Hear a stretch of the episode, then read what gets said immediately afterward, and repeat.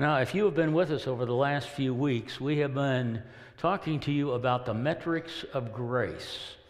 Uh, some of you wonder, what in the world are the metrics of grace? Well, remember, I talked to you a little bit about Jonathan Edwards, and he is best known, of course, for that sermon he preached that uh, basically challenged people, sinners in the hands of an angry God. But he also outlined the, the earmarks of fruitfulness in the body of Christ. And I've taken those five or six marks of fruitfulness that he's mentioned, and we've attached the idea of the metrics of grace because all of these earmarks of a fruitful church are indications of God's great grace in our lives.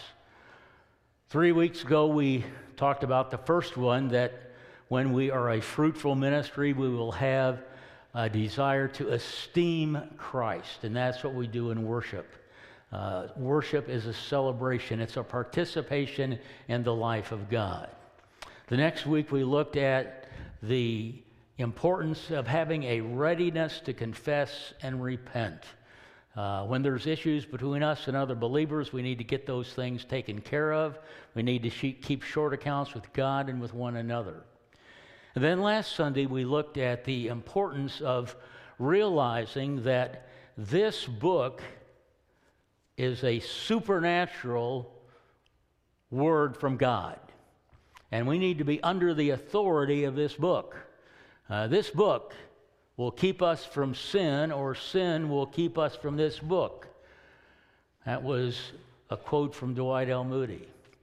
Now, this morning, we want to look at the fourth uh, step, the fourth earmark of a fruitful ministry, and that is having a relentless desire to know God. To know God in all of His greatness and all of His fullness, and to be having a hunger for God that that never ever quits. And so I invite you to take your Bibles, please, and turn with me to Psalm 139. Psalm 139. We're going to read the first six verses and center our attention upon these six verses. We could spend another four or five weeks just in this incredible chapter of Scripture. So, will you please stand in honor of the Word of God and you follow along as I read? Psalm 139, beginning at verse 1. O Lord, you have searched me and you know me. You know when I sit and when I rise. You perceive my thoughts from afar. You discern my going out and my lying down. You're familiar with all my ways. Before a word is on my tongue, you know it completely, O Lord. You hem me in, behind and before. You have laid your hand on me. Such knowledge is too wonderful for me, too lofty for me to attain. Let's ask the Holy Spirit to open our minds to God's truth. Father in heaven, we come before you today longing to know you more, longing to know you completely. Lord, develop within our hearts today a hunger for you, a hunger to know the God who knows us so well and cares so much about each one of us. Speak to my heart and to all of our hearts today. In the matchless name of Jesus, we pray. Amen. You may be seated. As I said a couple of weeks ago, our world is exploding with knowledge. And I believe that we, as the people of God, need to be in a relentless pursuit, a hungering after God as never before. There are many things that people hunger after today. Many times they are things that do not contribute to our well being, but they are desires of our heart. And as Christ followers, I believe God wants us to have a hunger after him and to know Him and to understand something of His greatness. Knowledge today is increasing at an accelerating pace. According to Mark Rosenberg in his blog, Mark My Words, he forecasts that there is coming in this generation a knowledge tsunami. He points out the research of futurist Buckminster Fuller, who estimated back in 1982 that knowledge is doubling every 12 to 13 months. That was 1980. But by this year, IBM projected that knowledge would double every 11 to 12 hours. Now, just stop and think about that. We are living in a world where knowledge is literally exploding. To put that in perspective, information that 10 years ago was maybe useful for 12 months today is only useful for about six months. Alvin Toffler, in his famous book, Future Shock, predicted that the illiterate of the 21st century will not be those who cannot read or write, but those who cannot learn, unlearn, and relearn.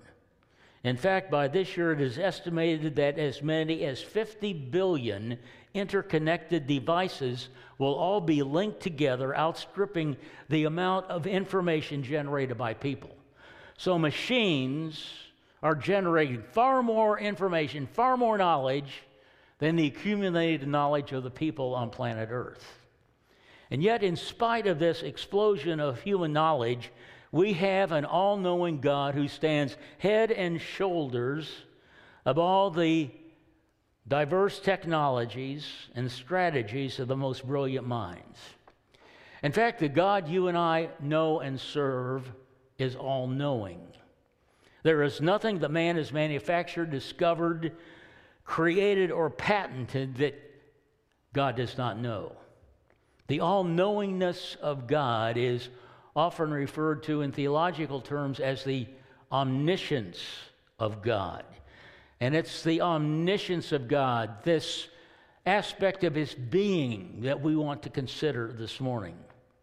Now, when we affirm that God is omniscient, we're expressing the belief that there is nothing in the past, present, or future that God does not know. His knowledge is not acquired through academic excellence or scientific calculation. Since God cannot learn, his knowledge is rooted in his being. He knows all because he is God. Period. We are serving an all knowing God. Tozer, in his excellent book, The Knowledge of the Holy, elaborates this point. Quote, to say that God is omniscient, all knowing, is to say that he possesses perfect knowledge and therefore has no need to learn. But it is more, it is to say that God has never learned and he cannot learn. Now just stop and think about that. You and I, as human beings, we need to learn. We need to take in new knowledge so we can function in this life. But God, because knowledge is rooted in Him, has never learned. Indeed, He cannot learn. The scriptures back this up. Isaiah, in Isaiah chapter 40, 13, and 14. Notice, who has understood the mind of the Lord, or who has instructed him as his counselor? Whom did the Lord consult to enlighten him? And who taught him the right way? Answer is nobody. God possesses all knowledge because of who he is. Tozer continues, quote, Could God at any time or in any manner receive into his mind knowledge that he did not possess and had not possessed from eternity, he would be imperfect and less than himself. God knows instantly and effortlessly all matter and all matters. He never discovers anything. He's never surprised, never amazed. He never wonders about anything. He never seeks information, he never asks questions. We have a God who is the embodiment of absolute knowledge. And this God, who knows everything, wants us as his followers to have an insatiable desire to know Him, to understand who He is. A brief but by no means exhaustive survey of the scripture tells us some interesting things that God knows. For example, in Isaiah 46, 9 to 11, remember the former things, the things those of long ago. I am God, there is no other. I am God, there is none like me. Look at the next phrase. I make known the end from the beginning. You know any human being that knows the end from the beginning? I don't. From ancient times, what is still to come. I say, My purpose will stand, and I will do all that I please. What I have said, that will I bring about. What I have planned, that I will do. In fact, the Bible says that God knows every single star in heaven. Have you ever looked up at the stars? Last night there was a full moon, but there was also stars. You ever looked up in the stars? God knows every single one of them. Plus, He's placed a name on every one of those stars and he knows each of the stars by name, according to Isaiah 40 and verse 26. Here in Psalm 139 2, the psalmist explains that God knows his thoughts even before he thinks them.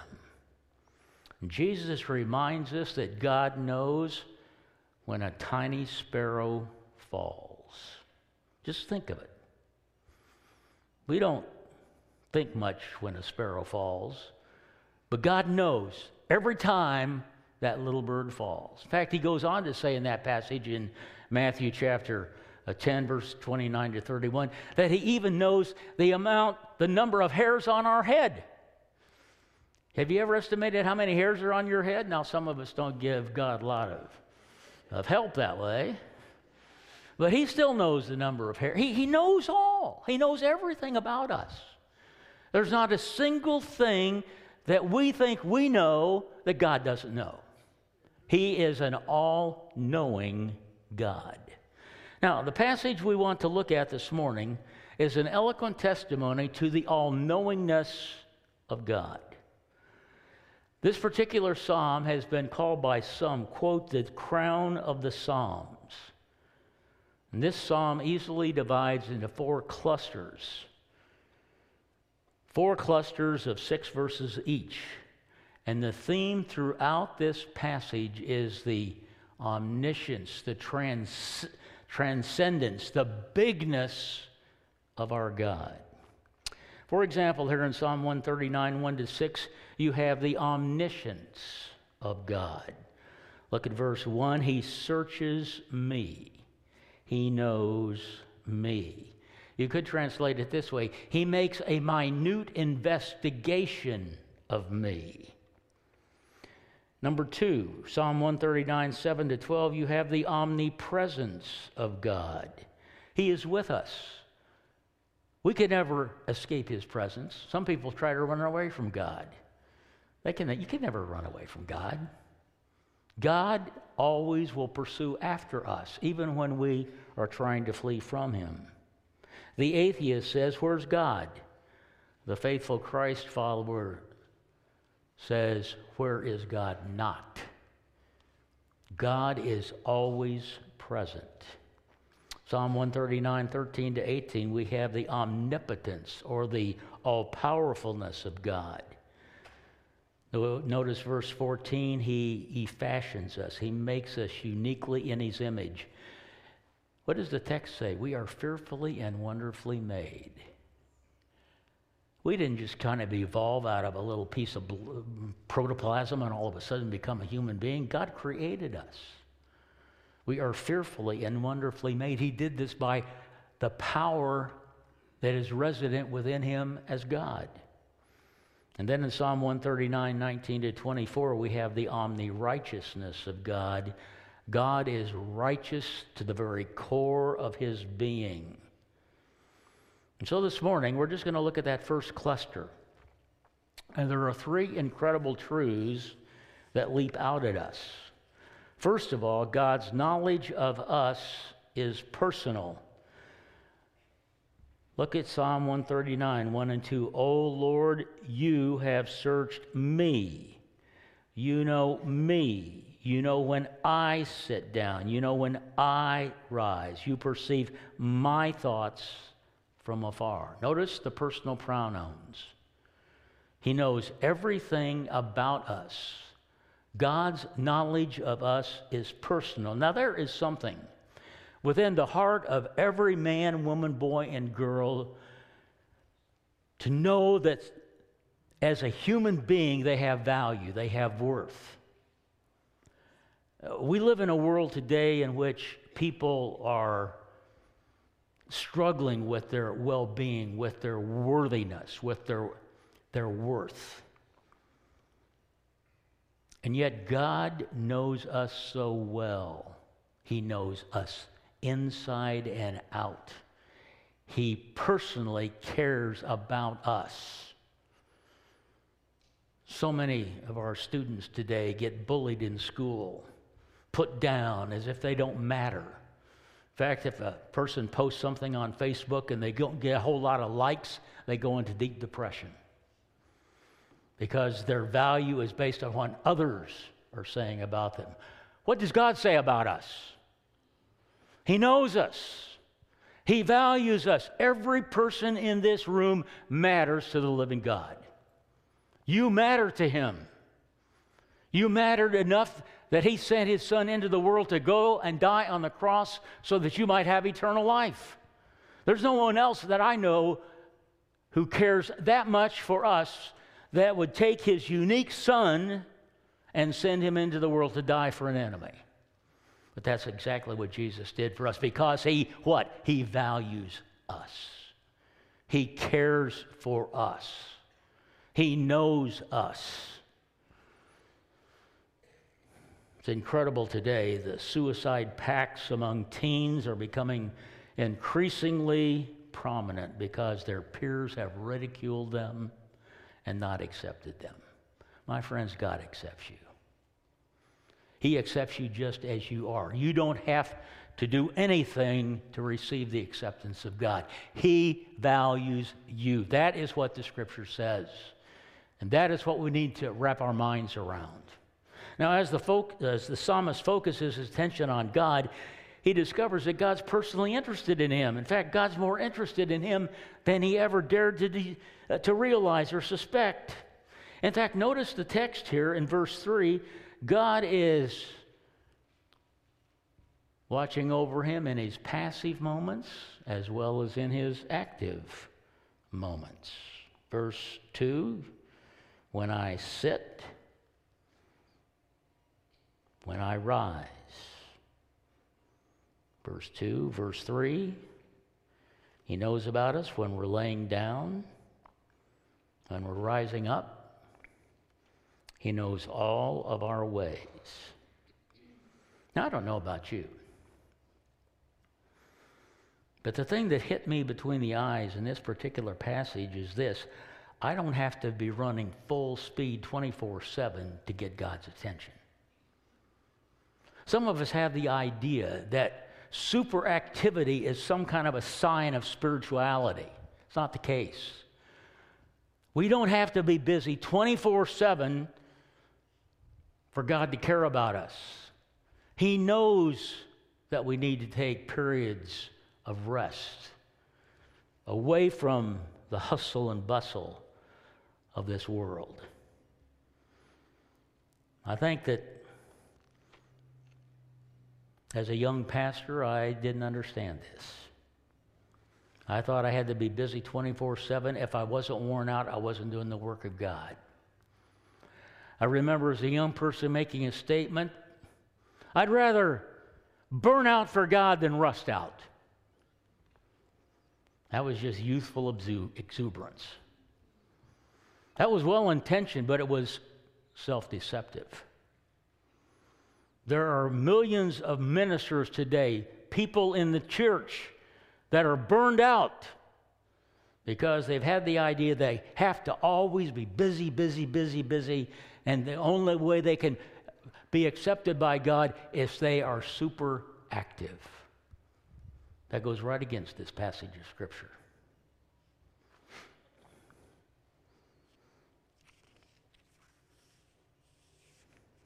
God, in His infinite knowledge, is just as interested in us when we're taking a nap as He is when we're full, blown ahead 24 7. He knows us. It's interesting, after Sandy and I moved to California back in the 80s, it didn't take us long to understand that there were two kinds of drivers California the quick and the dead. I think some of them have migrated here to northern Michigan. It's been interesting to me as I look around and see the, the dented fenders of almost every other car in this community. Very interesting.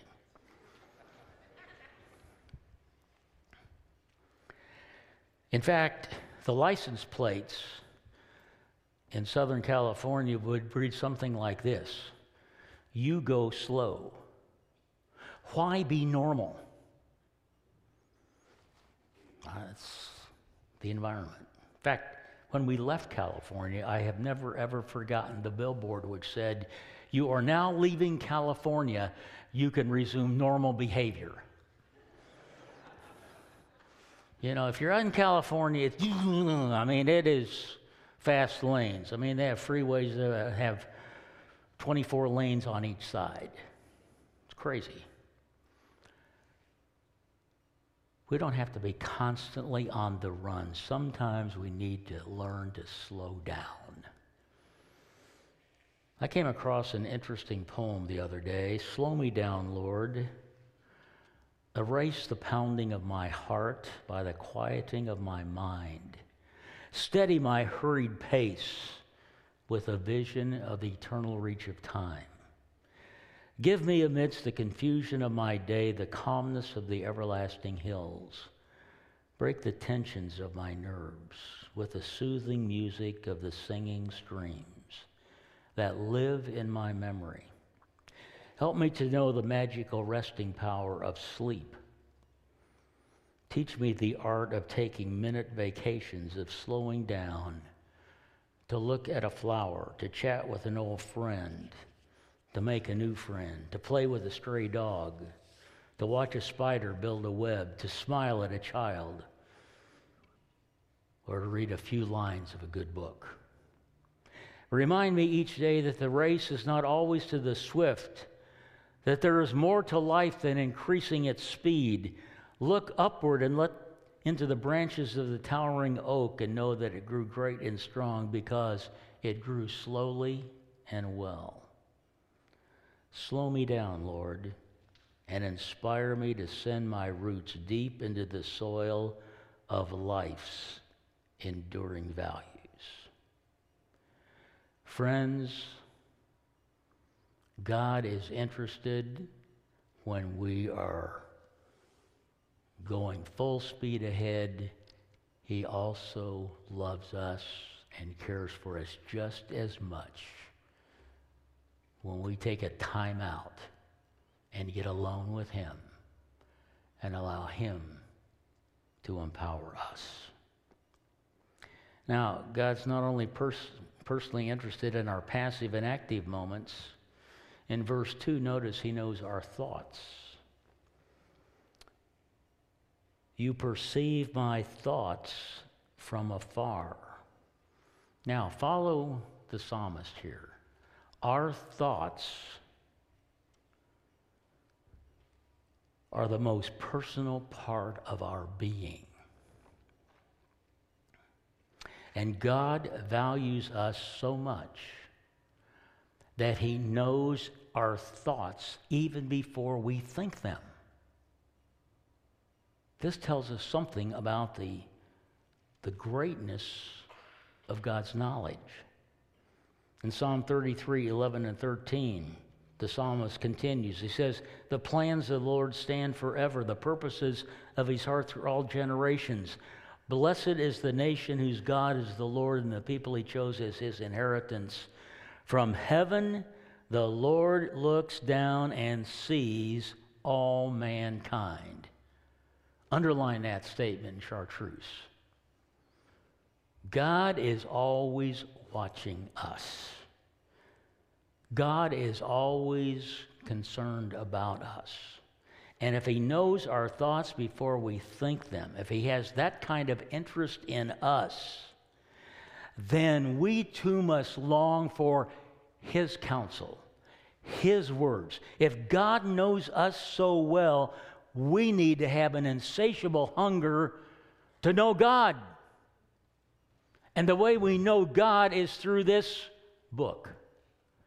There's no shortcuts to know God. The only way we can know God is to daily take in the Word of God into our minds every day and ponder and think deeply upon the Word of God so that the Word of God becomes part of our own DNA. And as we turn to God's Word, we discover that God's Word is a lamp to our feet, it's a light to our path.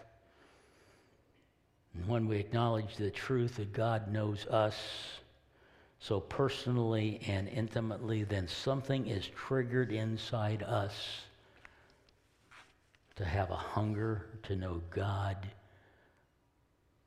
We can never know Him the way He knows us, but to hunger to know Him more and more every day. Christian father was talking to, or, or was overheard his son talking to his buddies. That they were out in the, the yard and they were talking, and he overheard them. And they were they were talking about the subject, you know, uh, my dad can whip your dad, kind of a thing. And so one boy proudly said, Well, my dad knows the mayor of our city. Another one piped up and he said, Well, that's nothing. My dad knows the governor of the state. And then this dad heard his own son say, Well, that's no big deal. My dad knows God.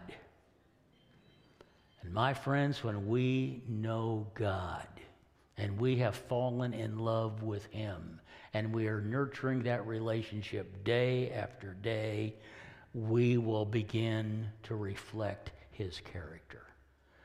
And what this old sinful world needs more than anything else are Christ followers who reflect the character of their Heavenly Father.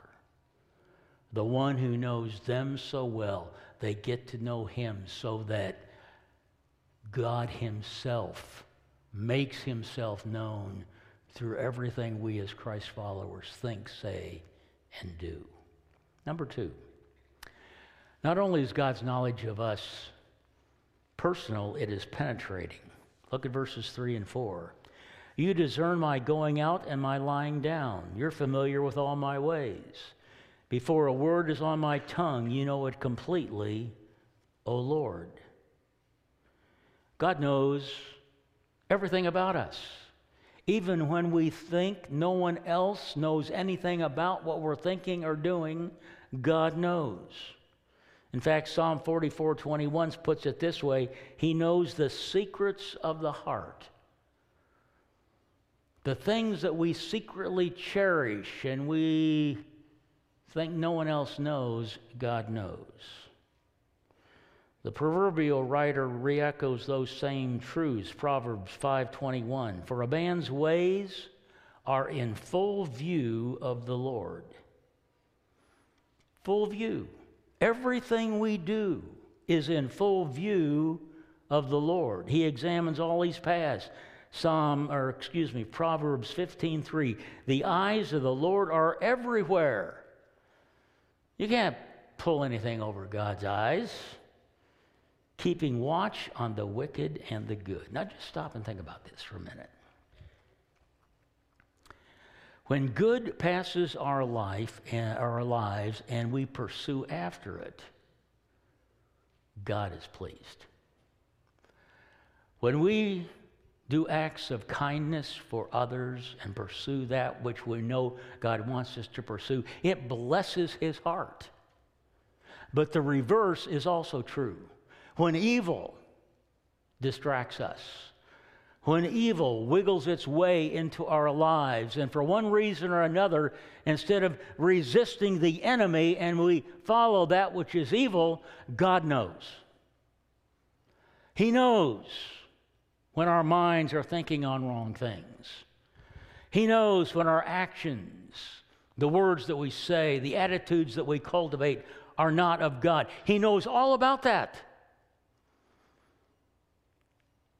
He's aware of everything the good that we pursue and the evil that we succumb to. And friends, we are living in a world today where evil is all around us. I cannot think of another moment in time, at least in my lifetime, where we don't see evil almost every single day. And that is why we, as the people of God, need to follow Proverbs 3, 5, and 6 very, very closely. Trust in the Lord with all your heart and lean not to your own understanding. In all your ways, acknowledge Him, and He will make your paths straight. Friends, the church of Jesus Christ is desperately in need of Christ followers who will trust not in their flesh, trust not in their abilities, trust not in what someone else can do for them. He's looking for Christ followers who will trust Him even when it doesn't seem to make a whole lot of sense. And if we will trust Him, if we will honor Him, He will help us to stand tall in a generation that is evil. Now, not only does he know what's going on in our lives at daytime and at nighttime, he's knowledgeable of every word that we speak. He says, Before a word, verse 4, is on my tongue, you know it completely. The thought here is he not only knows the words, but the Hebrew word behind that, God knows the motives behind those words. In other words, he knows what is really going on inside of us when we give someone else a piece of our mind. He knows the motive. And He knows whether or not we have said something to hurt or to heal. He knows if we've said something to encourage or to discourage. He not only knows the words, He knows the motive behind those words. God's aware of every encouraging word. He's aware of every affirmation. Don't you love to be around an affirming person? Isn't it great to be around an affirming person? You know, there are some folks, they're always complaining, always finding fault. But when you're around a person who's affirming, is known as a thank you person, don't you just love to be in their presence? In fact, there's an individual that decided to form a, an affirming club. And to be a part of the affirming club, you had to at least affirm seven different people every day. Shouldn't be hard for us to do. When was the last time you affirmed your spouse? When was the last time you affirmed your kids? What about those down serving in the nursery? Our tech people. You know, they're working back there behind the booth. You ever, you ever realize we have so many people serve? When was the last time you just said thank you? When was the last time you said thank you to a deacon or an elder? Thank you for enduring a lot of what's been going on. Thank you. We have to learn how to affirm. The apostle or the psalmist here is saying that the more we affirm others, the greater our knowledge of God will become. Words are powerful, they can either build or destroy. Our speech, our one on one communication behind closed doors about others, it's all known to God. The word games we play to get others to do what we want them to do, it's transparently clear to God. When we realize that God knows us to this degree, we will begin to taste our words before we speak them. An elderly saint was once asked, What do you attribute your long life to? And this elderly Christ follower simply said this Before I speak, I taste my words. Our words are to be seasoned with salt. In the body of Christ, there should not be a harsh word. There should not be a complaining word. We should not be looking for the flaws in one another. We need to always be looking for the best in each other. Do you understand this? We need to help other people become successful. We need to help others grow in the knowledge of the Lord Jesus Christ. God's knowledge of us is so penetrating, it produces within us a desire to reflect this God who knows us so well. And then, thirdly, God's knowledge of us is pervasive. Look at 5 and 6. He says, You hem me in behind and before, you've laid your hand upon me. Now, I want you to put a circle around the word hem. The psalmist here is picturing God as actually hemming him in, putting his arms around him and hemming him in, all encompassing, all embracing, all encircling. Interestingly, that word hem in the Hebrew language means to enclose. As an army encloses a city it's about to take over. It blocks off every exit. It completely encompasses that city so no one can get in or get out. And that's the picture the psalmist wants us to have of God. He encircles us, He wraps His arms around us, He hems us up before and behind. He's with us 24 7. We can count on His presence. Moffatt translates verse 5 this way You are on every side. Behind me and before, laying your hand on me. It's marvelous to be hemmed in by God, to be surrounded daily with His guidance and direction. When we're hemmed in with God, you don't have to set up an appointment to talk to Him. He'll never disappoint you. He will be there 24 7. He's hemmed you in. He knows your schedule. He knows when you're running late. He knows when you're on time. He knows when you double schedule yourself and you have to call and apologize. He knows all these things. He hems us in. Now, the question is this What should be our response to a God who hems us in and encompasses us with his love? Well, I want you to turn with me over to the book of First Chronicles. First Chronicles chapter 28 verses 9 and 10.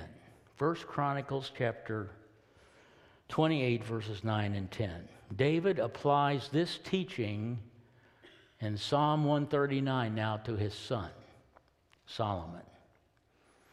Notice the text, First Chronicles 28 verse 9. And you, my son Solomon, acknowledge the God of your father and serve him with wholehearted devotion and with a willing mind. Here it is. Underscore it, for the Lord searches every heart and understands every motive behind the thoughts. If you seek him, he will be found by you, but if you forsake him, he will reject you forever. He is saying to his son, Solomon, the kingdom is yours. I want you to understand that this God who's given us the kingdom, He knows everything about us. He knows our thoughts. He knows every detail of our lives. Solomon, your first item of business is to seek Him, seek Him, seek Him. Have a hunger for God. Follow Him. Solomon is given incredible advice. But as you study the life of Solomon, we'll find out that he started out well, but he ended up not so good. Because there got a point in his life where he stopped seeking the Lord.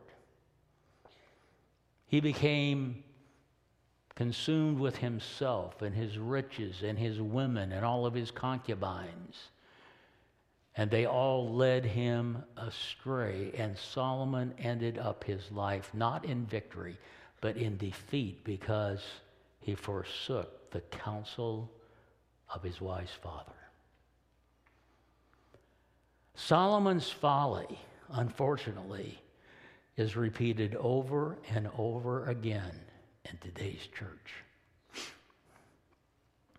I can list you a whole list of ministry colleagues who I've known for many, many years who have started out right and ended up wrong.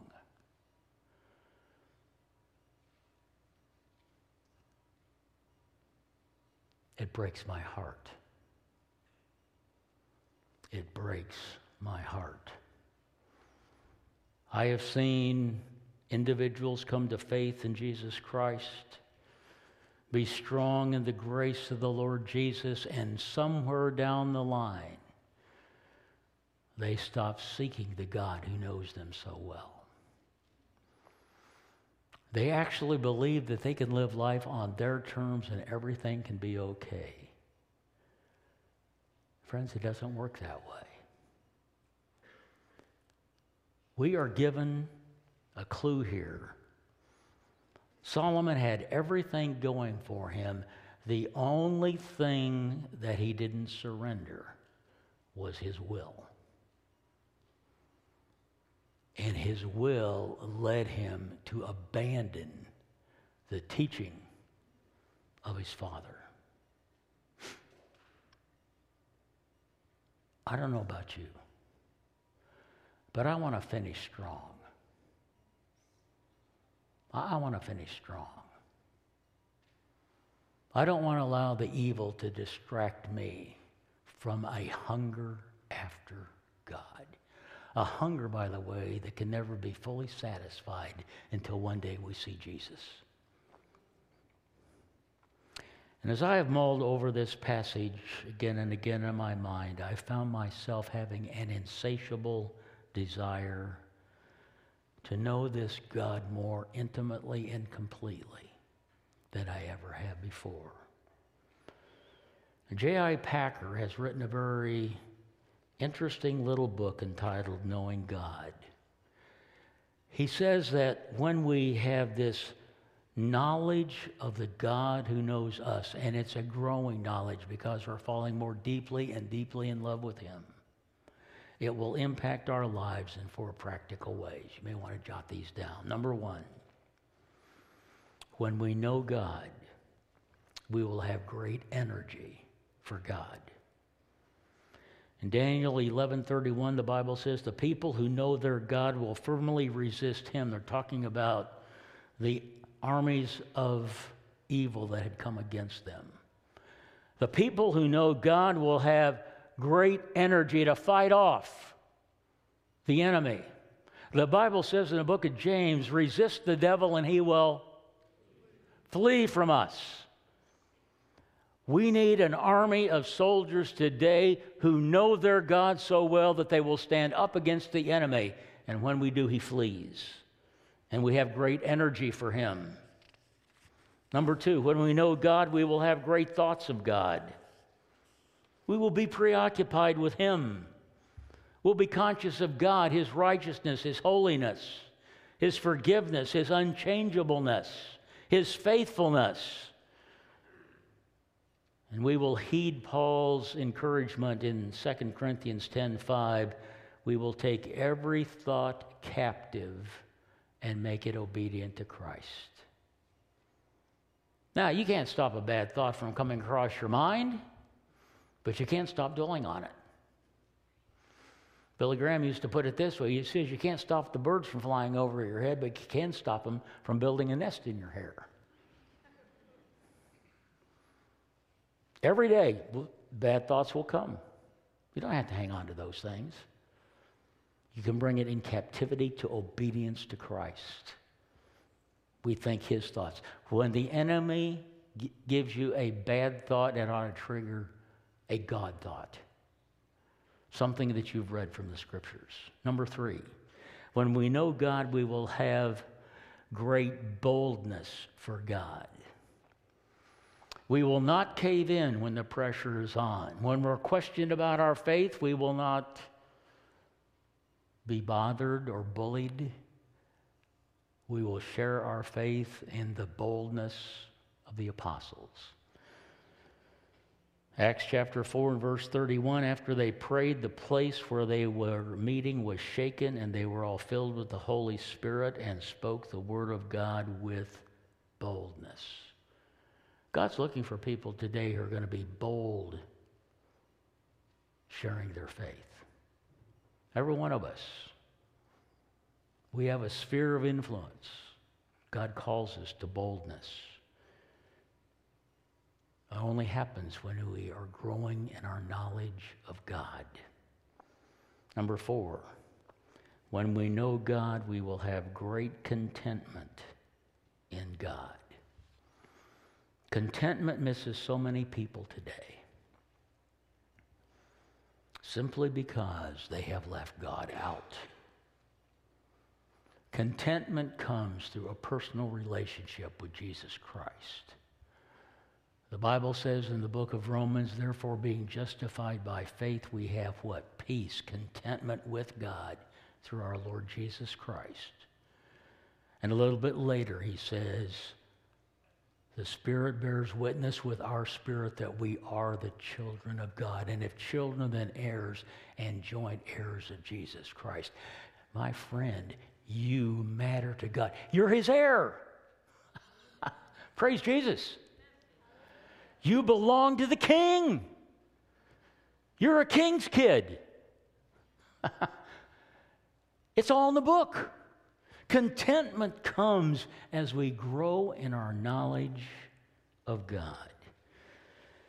And as David comes to the end of verse 6, notice he cannot contain himself. He says, Such knowledge is too wonderful for me, too lofty for me to attain.